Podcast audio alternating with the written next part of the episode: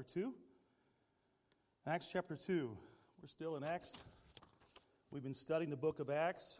Um, the title of this study we've been looking at is A Church Ablaze and looking and learning from the New Testament church here, the beginning. And we've, we've looked at all kinds of stuff. We've been going through and really delving in. And uh, we finished up with Peter's sermon last week. And tonight we're going to continue where we left off there. And we're in Acts chapter 2 and verse number 41. We'll be reading here in just a moment. You want to go ahead and grab your Bible, turn there to Acts chapter 2. Acts chapter 2 and verse number 41. Let's go ahead and read this together. I'll read aloud as you follow along. Notice what it says. Then they that gladly received his word were baptized. And the same day were added unto them about 3,000 souls.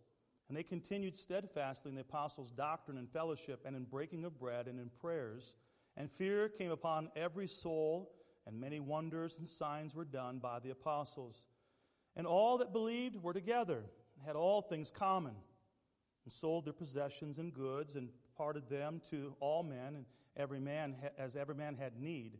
And they continued, continuing daily with one accord in the temple, and breaking bread from house to house, did eat their meat with gladness and singleness of heart, praising God and having favor with all the people. And the Lord added to the church daily such as should be saved. Let's have a word of prayer. Just ask the Lord to, to bless our Bible study tonight. Lord, we thank you for your word. We thank you, Lord, for the beautiful picture that we see here of the local church, the local New Testament church. And Lord, we see so many things that we can learn from as we study the book of Acts, the history of the church. I pray, Lord, that we would see tonight um, how the church should um, act, what we should do, uh, what is most important. Lord, I pray that you challenge our hearts as we study the Word of God, and Lord, that may we have the desire, the fervency within our heart as this early church did. Lord, I pray that you'd meet with us now. Bless your word, I pray, in Jesus' name. Amen. I want you to think about it. Remember when you had that first baby? How many of y'all have had children? Raise your hand up. Okay, many people, so you know what it's like. Some of you, you're still looking forward to that moment. That time will come if it's God's will. But I remember having that first baby, and I just want to kind of picture it. There's a man, he says to his wife, as he's holding this brand new infant baby in this little bundle like this. They just got home from the hospital, and he says, Now what do we do? Huh. Uh, you know, babies don't come with an instruction manual unless you count the Word of God as the instruction manual, which I say it is, but I'm talking about the everyday needs of different things. Now what do we do? We've bought the clothes, we've had the shower, we've put things in the closet, we have all these different toys and gadgets for children. But now, what do we do? How, listen, there's nothing that can prepare you to answer and equip you for the road ahead as far as all the answers for that. There's just a lot of things and a lot of questions. Now, in the second and third and fourth and fifth, like we had, things start to get a little bit easier. You start learning what you're supposed to do. And there's a lot of things. My wife's going, yeah, right. Every child's different. But you know, there's a lot of questions. You know, eh, you remember when you had that baby, though, and I remember it. I, I got a good, uh, well, actually, my wife did this past week because we had Avery, our youngest grandchild, spending a couple of days with us, being up late at night. So one night, Charity did not get much sleep. The baby was up half the night. But do you remember? Some of you have been blessed. You've got these children that just sleep like from 9 o'clock p.m. to 9 a.m. You know what I'm saying, Isaiah? You know? oh, my goodness. Most people don't have that, though. We look back and remember being woken up and, and through the night and the endless changing of diapers. Amen. Amen. Yes. Endless. Endless. Praise the Lord for a godly wife that took care of most of that. Now, I'd had my share. I've changed diapers. I'm still changing diapers. But, you know, and then taking the children to the doctor with ear problems and having to get tubes put in. Several of our kids have been through all of that you know, and, and, and then, you know, the, the, the, continual things that you must go through and, you know, looking forward to the future. Listen, now, if you just had a child, I'm not trying to scare you or nothing. If you haven't had one yet, uh, you know, there's going to be temper tantrums. We ought to handle them the correct way, there's no doubt, but you're going to have them. Those little white lies when children don't tell the truth. Anybody here had a child that never told a lie? Yeah, okay, that's what I thought things you've got to put up with. And, and, uh, or how about the fits of defiance? I will not do it. Now, usually those defiant fits lasted about one time in my household, um, but every one of my children had them. and, and you learn very, they learn very quickly this is not the right choice to make. I'm not going to be defined. Now, some kids are harder than others on that, but you're going to go through that. And so the question of now, what should we do, is an excellent question.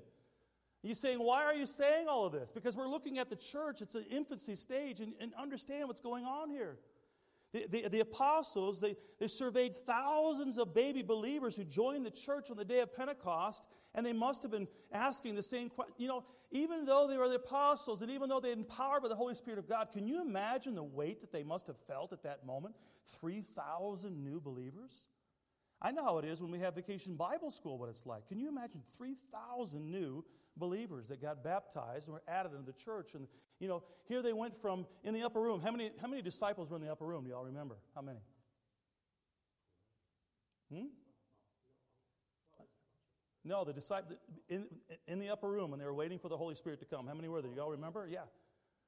Anybody remember? We, we went over this like several times in this Bible study, but it's 120. I'll give it to you. I know that it's snowing out. We got a winter weather advisory out, you guys still made it here, so praise the Lord. And uh, it's warm in here. It's easy to go to sleep. But remember, um, you know, there was 120. There they were. And now they had the day of Pentecost. There's 3,000 new members. Now think of the percentage of increase with that, and the weight and the, and the, the, the challenge that they would have been facing. These newborn Christians would require wise parenting to learn how to walk with Christ, how to handle temptation, how to worship, how to pray. So many things they had to teach them. And so the apostles, they, they had, you know, they had an instruction manual at the time, right? They had this book that they were to open up and able to follow, right? No, they did not. They did not have, uh, you know, a, a, church bylaws or constitution of the, the, the polit, uh, polity of how the church was going to run at that moment. They didn't have a, a, a guidebook that told them. Now, you can, I know you're going to say the Word of God, but yeah, they had the Old Testament. But they did not have the New Testament yet.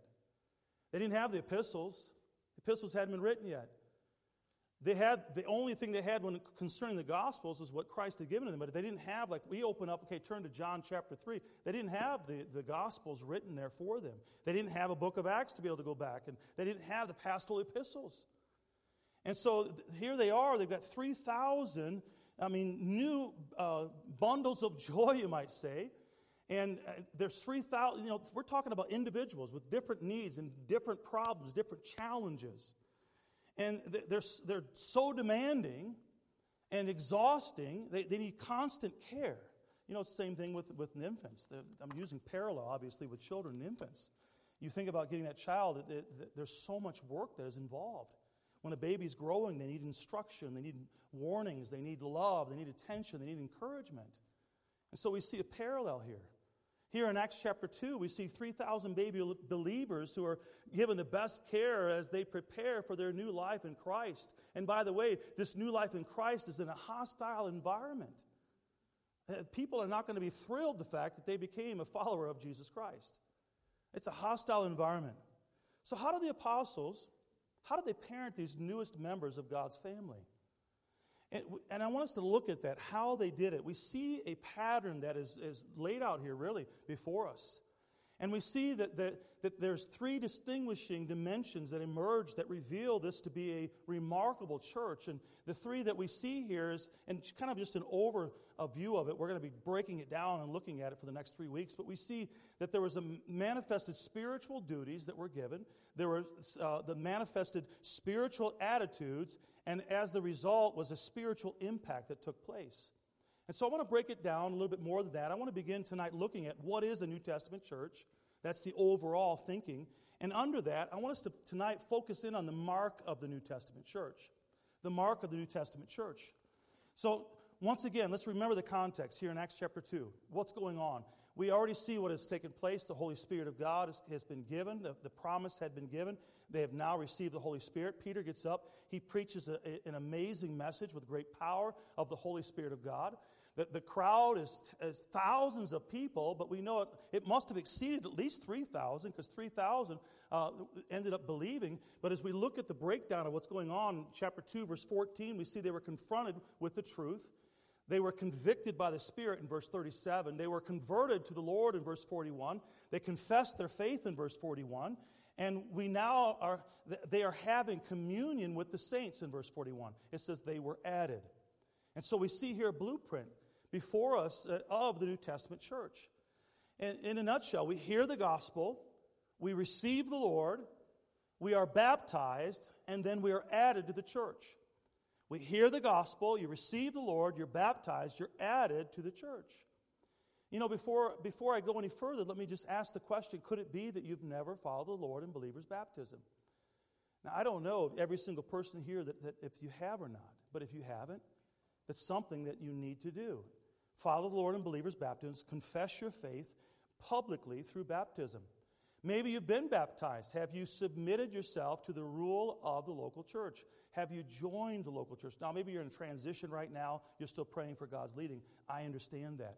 But as God would lead, and when God says this is where He's putting you, you need to join a local New Testament church. And if this is the church God leads you to, you need to join the church.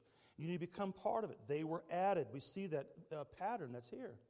And, and, you know, in the New Testament, we certainly don't see lone wolf Christians. We don't see Christians that are doing whatever they want to do underneath no authority of the local church, doing, going here, going there. God, God doesn't work that way. God established the institution of the church for the purpose of his children becoming part of and joining with a local New Testament church and therefore doing what he had commanded the church to do, fulfilling the Great Commission. And so you need to be part of a church. Those people who were saved were baptized. Those who were baptized, here we're looking at it, they were added. And those who were added, in verse 20, 42, it says they continued steadfastly. Continued steadfastly. So, what do they continue steadfastly in? That's what I want to look at tonight. I want to notice four marked things that we see in this infant church. Four things that marked the infant church. The first one is this it was marked by the truth. Look at verse 42 again. Notice what it says. And they continued steadfastly in the apostles' doctrine. Doctrine is not a bad word. Many churches today, they say, check your doctrine uh, out at the door when you come in. We just want to show love. We don't want doctrine. No, no. You have to have the doctrine.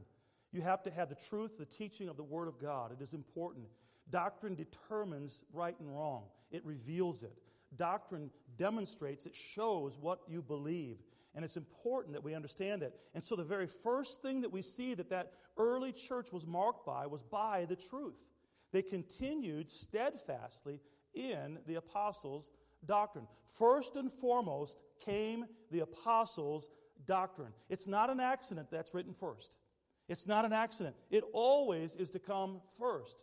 And in all epistles, precept comes before practice. When you read the epistles, precept comes before practice. Experience must always be tested by doctrine and not doctrine by experience. What do I mean by that? Somebody help me out. What am I talking about? What does that mean? Let me say it again. Precepts come before practice, and experience must always be tested by doctrine and not doctrine by experience. What does that mean?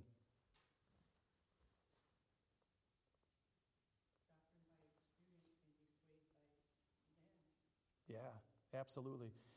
If we base our doctrine strictly on experience, that changes, and everybody's experience can be different.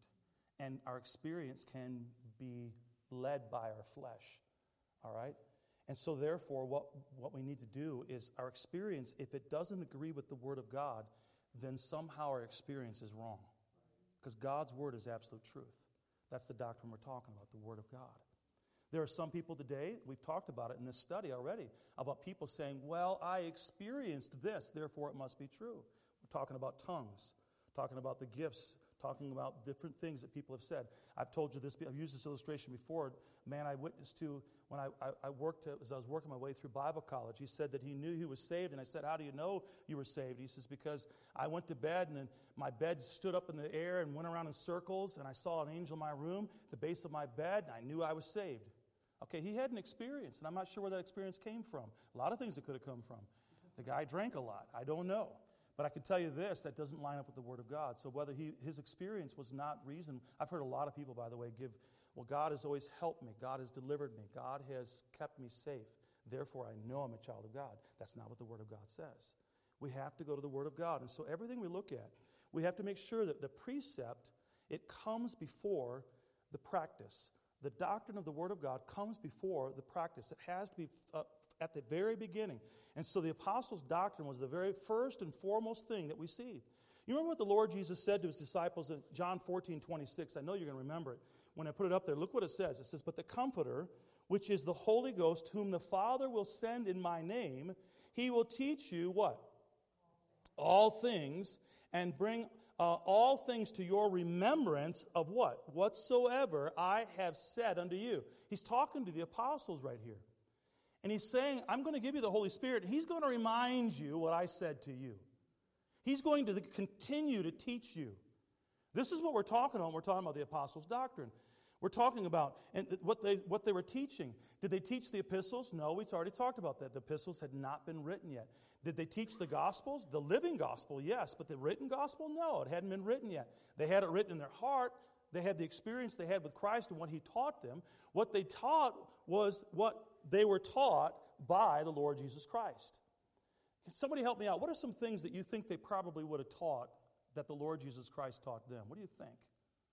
Any major things that the Christ, yeah, salvation, absolutely. The gospel, salvation, absolutely. Can you think of something specific, though, that the, the Lord maybe preached a sermon or something and maybe they would remember that? Any, any, any times like that? What do you think? Yeah, to love one another, absolutely. The greatest commandment love God, love each other. All right? How about the Sermon on the Mount? I mean, there's so many, you think about all the time they spent with him and, and everything that he taught them and he, and he told them.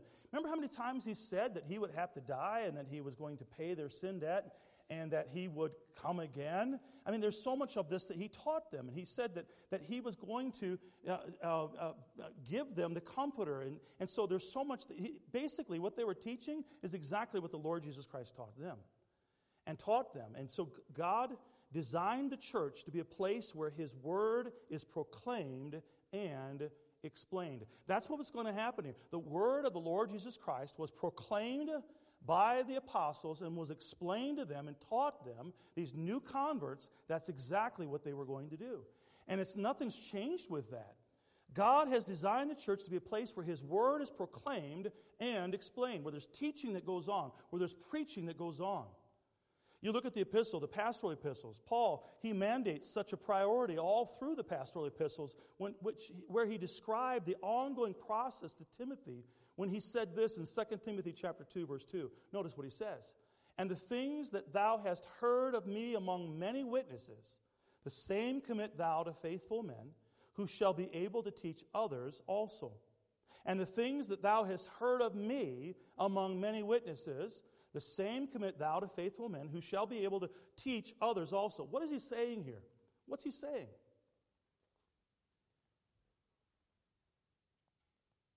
Help me out. Yeah, that's basically what he's saying. But what is he saying as far as the word that he's supposed to train or teach with? What is he supposed to share? The truth. The truth. But where did he get the truth from?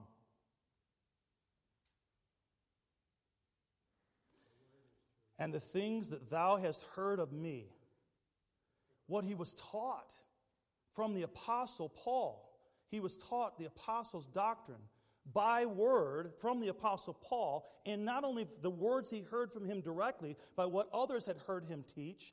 And then, obviously, in the letters, the epistles that he wrote to them, he was training and teaching them with the Apostles' doctrine.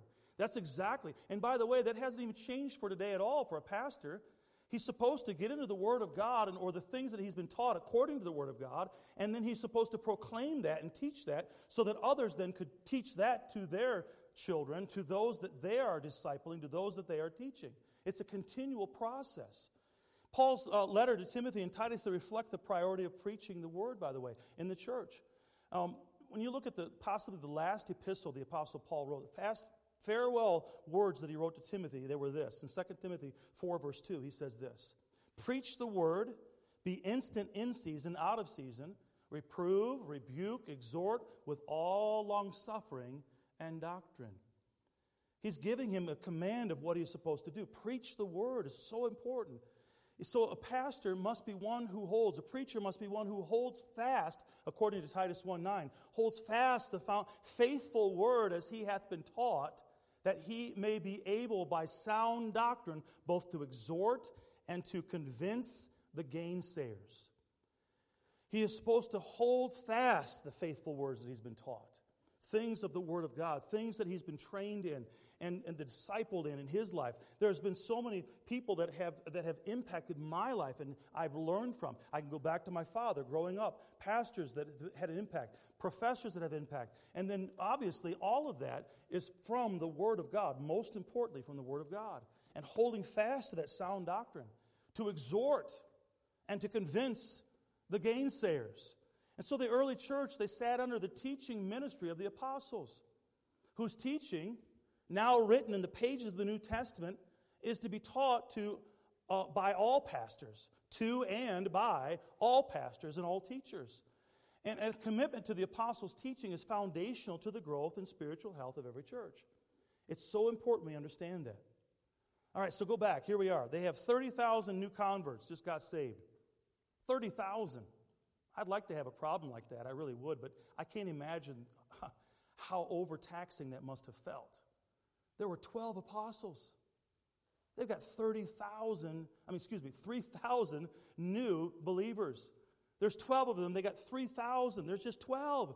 They, they, must have been, listen, there must have been times they'd come at home at night and they would lay down in their bed and they couldn't utter another word. There's times, I'll tell you, on, on Monday, sometimes I feel like that, but nothing compared to what they must have felt like. Nothing. I can't imagine what it would have been like. You see, these new Christians, they were hungry for the Word of God. They were desiring the Word of God. They couldn't get enough of it. Let me ask the question tonight Do you? Do we desire the Word of God? And obviously, you're here tonight on a snowy night preaching to the choir, I understand that, but it's more than just showing up on a Wednesday night. Do we hunger and thirst after the Word of God? I mean, like a newborn babe, as Peter said in 1 Peter 2 2, that we desire the sincere milk of the Word. Do we desire that? You know how we know whether we desire it or not? Is do we read the Bible? That's the first question. Do you read the Bible? Just coming to church on Wednesday night doesn't mean you read the Bible. We ought to be at church on Wednesday night. But do you read your Bible? Do you mark it up? I mean, when I say mark it up, not necessarily do you have to highlight everything. Maybe you do in your Bible. Or you take notes. You're taking notes. Some have a journal. Are you studying the Word of God? Do you desire it? Are you hungering after it? These new converts, they desired it. They, they wanted it. it. Listen, we see this infant church, it was marked by the truth. They were learning the apostles' doctrine, and the apostles were teaching them exactly what the Lord Jesus Christ had taught them. And now, through the power of the Holy Spirit of God, He continued to teach them so that they would be able to teach these new converts. He continued to empower them. By the way, me saying there's only 12, God knew how many He was going to choose and how many were going to get saved. He made exactly the amount was needed, and He empowered them with the power of the Holy Spirit of God. So they were able to do it. It was not an impossible task. It's just when I look at it, and I think of logistics, I'm thinking humanly speaking, I'm thinking pastorally speaking, I think about how challenging it would have to be, and you couldn't do it in your own strength. There's no way you could, and that hasn't changed either. We can't be what God wants us to be without the power of the Holy Spirit of God. But we must remember that this church was marked by the truth. It was marked by a group of people that were being taught the apostles' doctrine. They were desiring it, they were eating it up, they, they wanted more of it. Secondly, it was marked by the tie. The tie. Look at verse 42 again. And they continued steadfastly in the apostles' doctrine and fellowship. Fellowship. This is the first occurrence of this word in the New Testament. That word in the Greek is koinonia, it means fellowship. And the root idea, if you look that up in the Strong's Concordance, you'll find that it means commonness, it means commonality, fellowship koinonia. These early believers, they shared a commonality with one another based on their faith in Christ. Now, this is what's interesting about this and why I'm even pointing it out. Is because that every time this word is used in the New Testament, it denotes some kind of sharing. Either sharing something with someone, you find an example of that in 2 Corinthians chapter 8, verse 4, you can look later. Sharing something with someone, or sharing in something someone else is experiencing. All right? Sharing something with someone or sharing in something someone else is experiencing in. Here in Acts chapter 2, the emphasis of the word is on giving, sharing, giving. Look at verse number 44 there in our text. Notice what it says. And all the, that believed were together and had all things common, and sold their possessions and goods, and parted them to all men as every man had need. You see, fellowship in the early church costs something. It costs something. In contrast to our use of the word fellowship today, it was much different than what we use fellowship for. Fellowship is not just a sentimental feeling of oneness. Fellowship is not simply uh, sharing a cup of coffee out inside the new lobby. That's not what this is talking about. Not necessarily. I'm just making a point of. We, we think of fellowship in the wrong context. Uh, fellowship is not little cliques meeting together where only certain believers are welcome. By the way, I hate that. And God does too. We ought not have cliques. And I don't know this church to be filled with it, but we ought not have it. Cliques are not. Now, when I'm talking about, I'm not talking about small groups either. And small groups should not turn into small cliques either. We need to be very careful of that. But that's not what fellowship is talking about here. Fellowship comes through sharing and giving.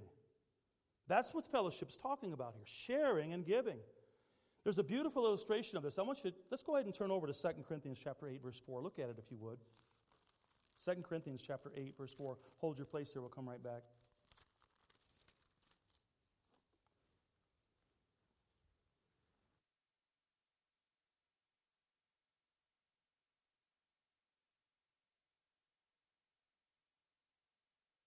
2 Corinthians chapter 8, verse 4. Here we see an emphasis on the word of giving. An illustration here. Um, to give you the context, Paul is talking about the church of Macedonia, churches of Macedonia. Here in uh, chapter 8, verse 4. Notice what it says there praying us with much entreaty that we would receive the gift and take upon us the fellowship of the ministering to the saints. So, what are they praying? What are they asking? What are the churches of Macedonia in the context? That's what he's talking about. What are they praying to the Apostle Paul with much entreaty? What are they asking? What are they praying for? What are they asking to, to, to have happen here? Do you see it?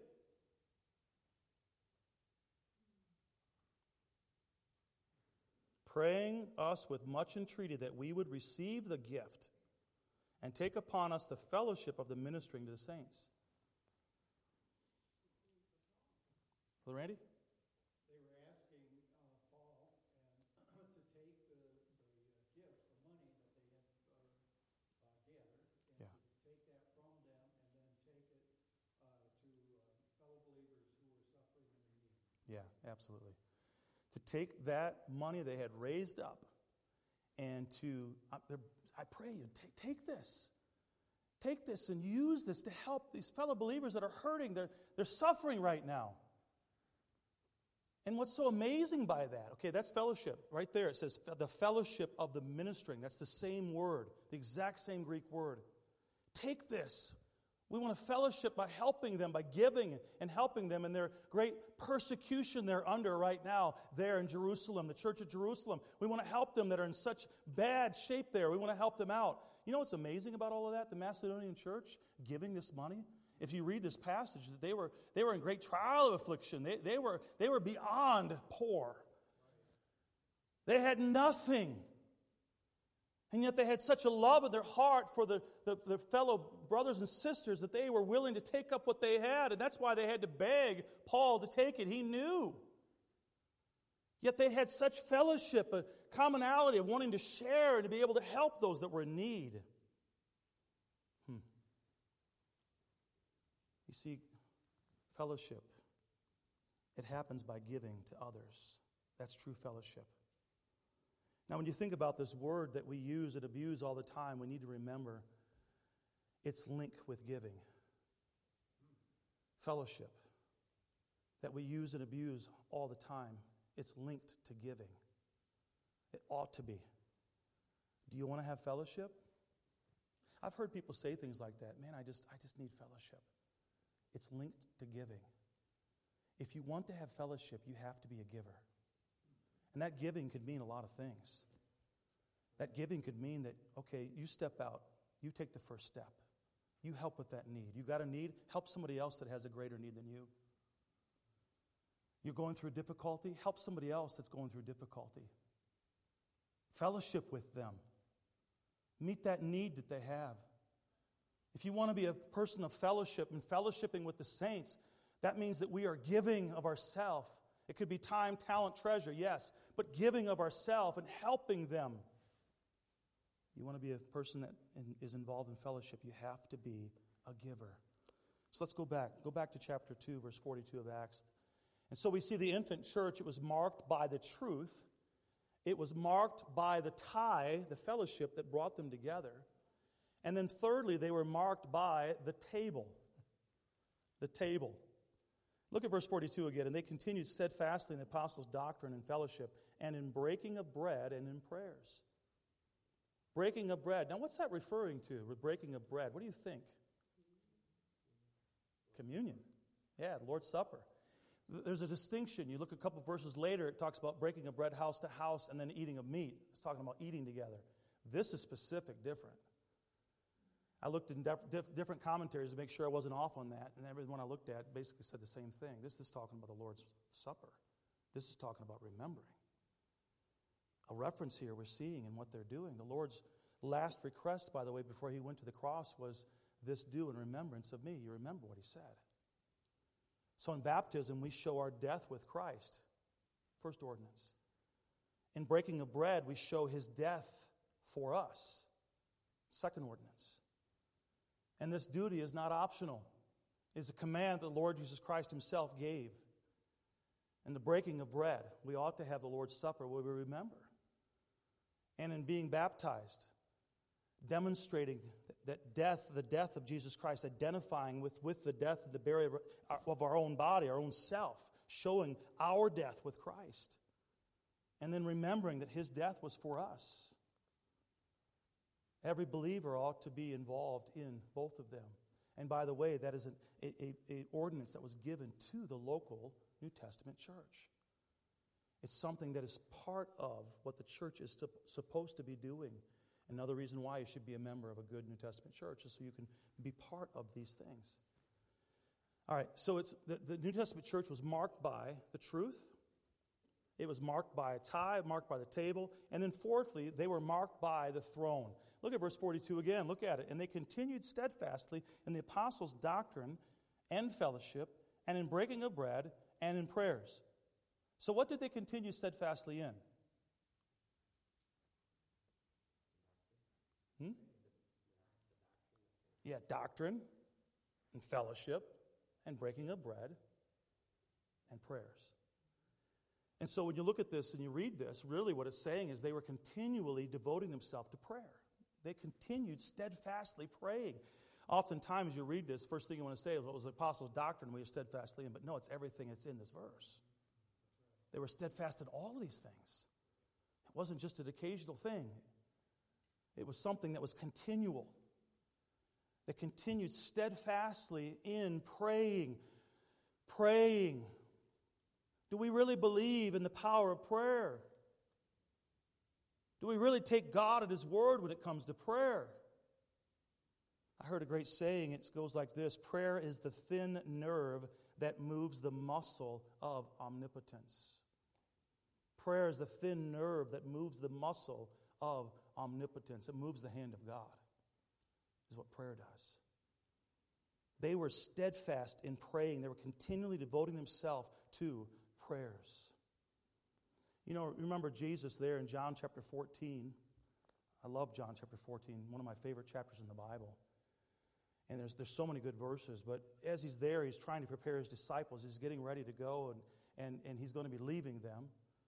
And, and he's, he's trying to give them uh, words of encouragement and understanding their sense of loss that they're going to have and they anticipated him leaving. He made this promise to them in John 14, verse 13. He says, And whatsoever ye shall ask in my name, that will I do, that the Father may be glorified in the Son. If ye shall ask anything in my name, I will do it. You know, the early church, they took that promise as the source of God's provision for all of their needs. They, they took that promise uh, uh, that, that, that God had promised them that, that they would relentlessly pursue divine help and because they believed that what he said was true. They were relentlessly praying. We see it all throughout the book of Acts. Uh, you see it again in chapter 4, they're praying. Chapter 7, they're praying. Chapter 9, they're praying. Chapter 12, there's so many different prayers we see through here where they are continuing steadfastly in praying. I don't think the prayer meeting was probably the least attended meeting that they had in this New Testament church. Sadly, the stepchild of the church today is the prayer meeting. And obviously, I'm speaking to the choir tonight, and I'm not saying that because I'm trying to get you to think about who's not here. I'm just saying it's a shame that people make a decision whether they're going to go to a prayer meeting or not, different than they make the decision of whether they're going to go to church on Sunday or not. I don't understand why there's a distinction. I don't get it. I don't understand it. When a, when a church, a body of believers, by the way, the membership of the church has determined that we're going to set aside a time that we come together as the body of Lighthouse Baptist Church and to, to grab on to God in prayer together and to take it so lightly that people don't even show up. Something's wrong. And I say that I'm talking about as a, as a, a problem across our country. You want to know why churches today are so anemic? It's because they don't have the power of prayer in that place.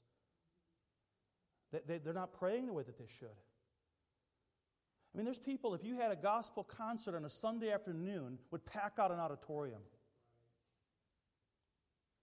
but not come to small groups and have a time of prayer. If, if you're going to have a big concert of some sort, if you had Stan's strength team that was up here and on a big stage and breaking big old pieces of ice and ripping phone books in half, by the way, I can do that. They showed me how. They showed me how. Maybe I should do that. We'll get more people come. You like that idea? Yeah, kids would like it. Maybe not. Probably not. Can't even find a phone book. I'm having some fun with it. But you know, we had 500 people that Sunday morning for that service right here in this room? Hmm. Makes you wonder, doesn't it? And I don't want to be prideful when I say, all I'm, I mean, because we're here, right? We're here. This is not about that. I'm saying we've got a problem in our society, in our churches, where prayer is not a priority. What do we think it is? It's not optional. God's word doesn't make it optional, it's commanded. It's so needful. I guarantee you these apostles needed prayer. I guarantee you with 3,000 new converts, these, they needed prayer. These people that came out from the life that they were living in Judaism and made this transition over to following Christ, they needed to pray. You want to talk about turmoil. That's why there's some of the things that they did is different than what we do today. I mean, there's some uh, mechanical things that they do differently, not spiritual things, I'm not saying. We're not asking you to sell everything right now. They lived in a different time. And yet, there's so many people today that will go day after day after day after day and never even say a prayer. And if they do, it's because it's for their food and out of obligation. Something's wrong. And we wonder why we don't have the power of God in our life. We wonder why the power of God, we, we don't feel the power the way we should in this place. I can tell you this I need your prayer. I need your prayer. I can tell you that Pastor Parker needs your prayer too. These young people need your prayer. Our families, we need to pray for one another. We live in a very difficult day. Might not be like it was then, but I'll tell you what, we face problems that there's no way we're going to get the victory if we're not praying the way we should. There's no way we're going to see souls saved the way we could if we're not praying. God has given us promise to pray. He'll hear our prayer. And yet we don't take advantage of it. What an opportunity. In Hebrews chapter 4, to be able to come boldly in the throne of grace. Boldly. And I don't come in my name, I come in the name of Jesus Christ. He asks us to come. Unlike the early church, we have forgotten the biblical command to pray. We have more important things to do. Something's wrong.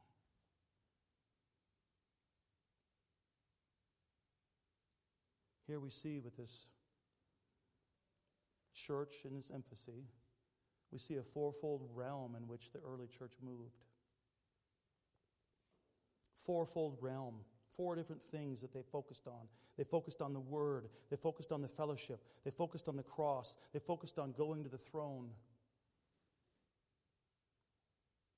Unfortunately, today there's many believers that emphasize one of these practices at the expense of the other. You see it so many places in churches, you see it in individuals. We need all of them. We need to get into the Word. We need to study the Word. We need to have a time when we're taught the Word of God. We see it throughout. Paul speaks about his teaching of them and them to teach. The command that God has given to me for me to preach and to teach the Word of God to this church. That's part of being a pastor of this church and being in a place where you can be taught and listening to the Word of God being taught and getting into the Word of God and learning the Word of God yourself and delving in further. The teaching of the Word of God ought not be the end, it ought to be a spark that has, helps you to continue studying the Word of God. It's my goal on Sunday night in our small group, I'll tell you, is to really just to whet your appetite, to give you some things to think about, and then that week to really delve into it, to learn the Word of God, to fellowship, to give to help others, to give, to see what others are doing and, there, and, and, and joining together and, and praise the Lord for what's going on in their life, but, but to give of yourself, to remember what Christ has done for us, and then not forget that, that we're supposed to be praying. What would be the four statement word that would describe this church? What are we steadfast in?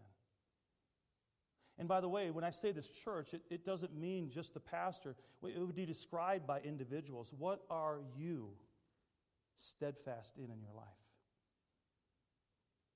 What would the Word of God say about your life as far as what you're steadfast in? Let's all stand with our heads bowed, eyes closed as we pray tonight. Lord, we thank you for your word. Thank you, Lord, for allowing us to come before your throne for the privilege to know you. Lord, I thank you for loving us. I thank you for allowing us to have the privilege to not just know you, but to come boldly under your throne of grace. Lord, for us to be able to open the Word of God that you've preserved for us, we can open and know that you have it for us. Lord, that we can fellowship with one another by giving Lord, that we would remember the cost, the cost that you paid for us. Lord, that we would come to your throne to give thanks unto you. Lord, to make our petitions known unto you. Lord, to ask for wisdom from you. Lord, I pray that we would truly be a people that are marked with being steadfast, steadfast in your word and fellowship and remembering and praying. With our heads bowed and eyes closed, maybe God has spoken to your heart tonight. I want to invite you. We talk about praying. We have an altar here. I invite you to come. Would you just come tonight and say, Lord, I want to be steadfast. I want to make a decision. I want to be steadfast in reading your word, studying your word, fellowshipping, looking for needs and helping, giving being there for others, praying.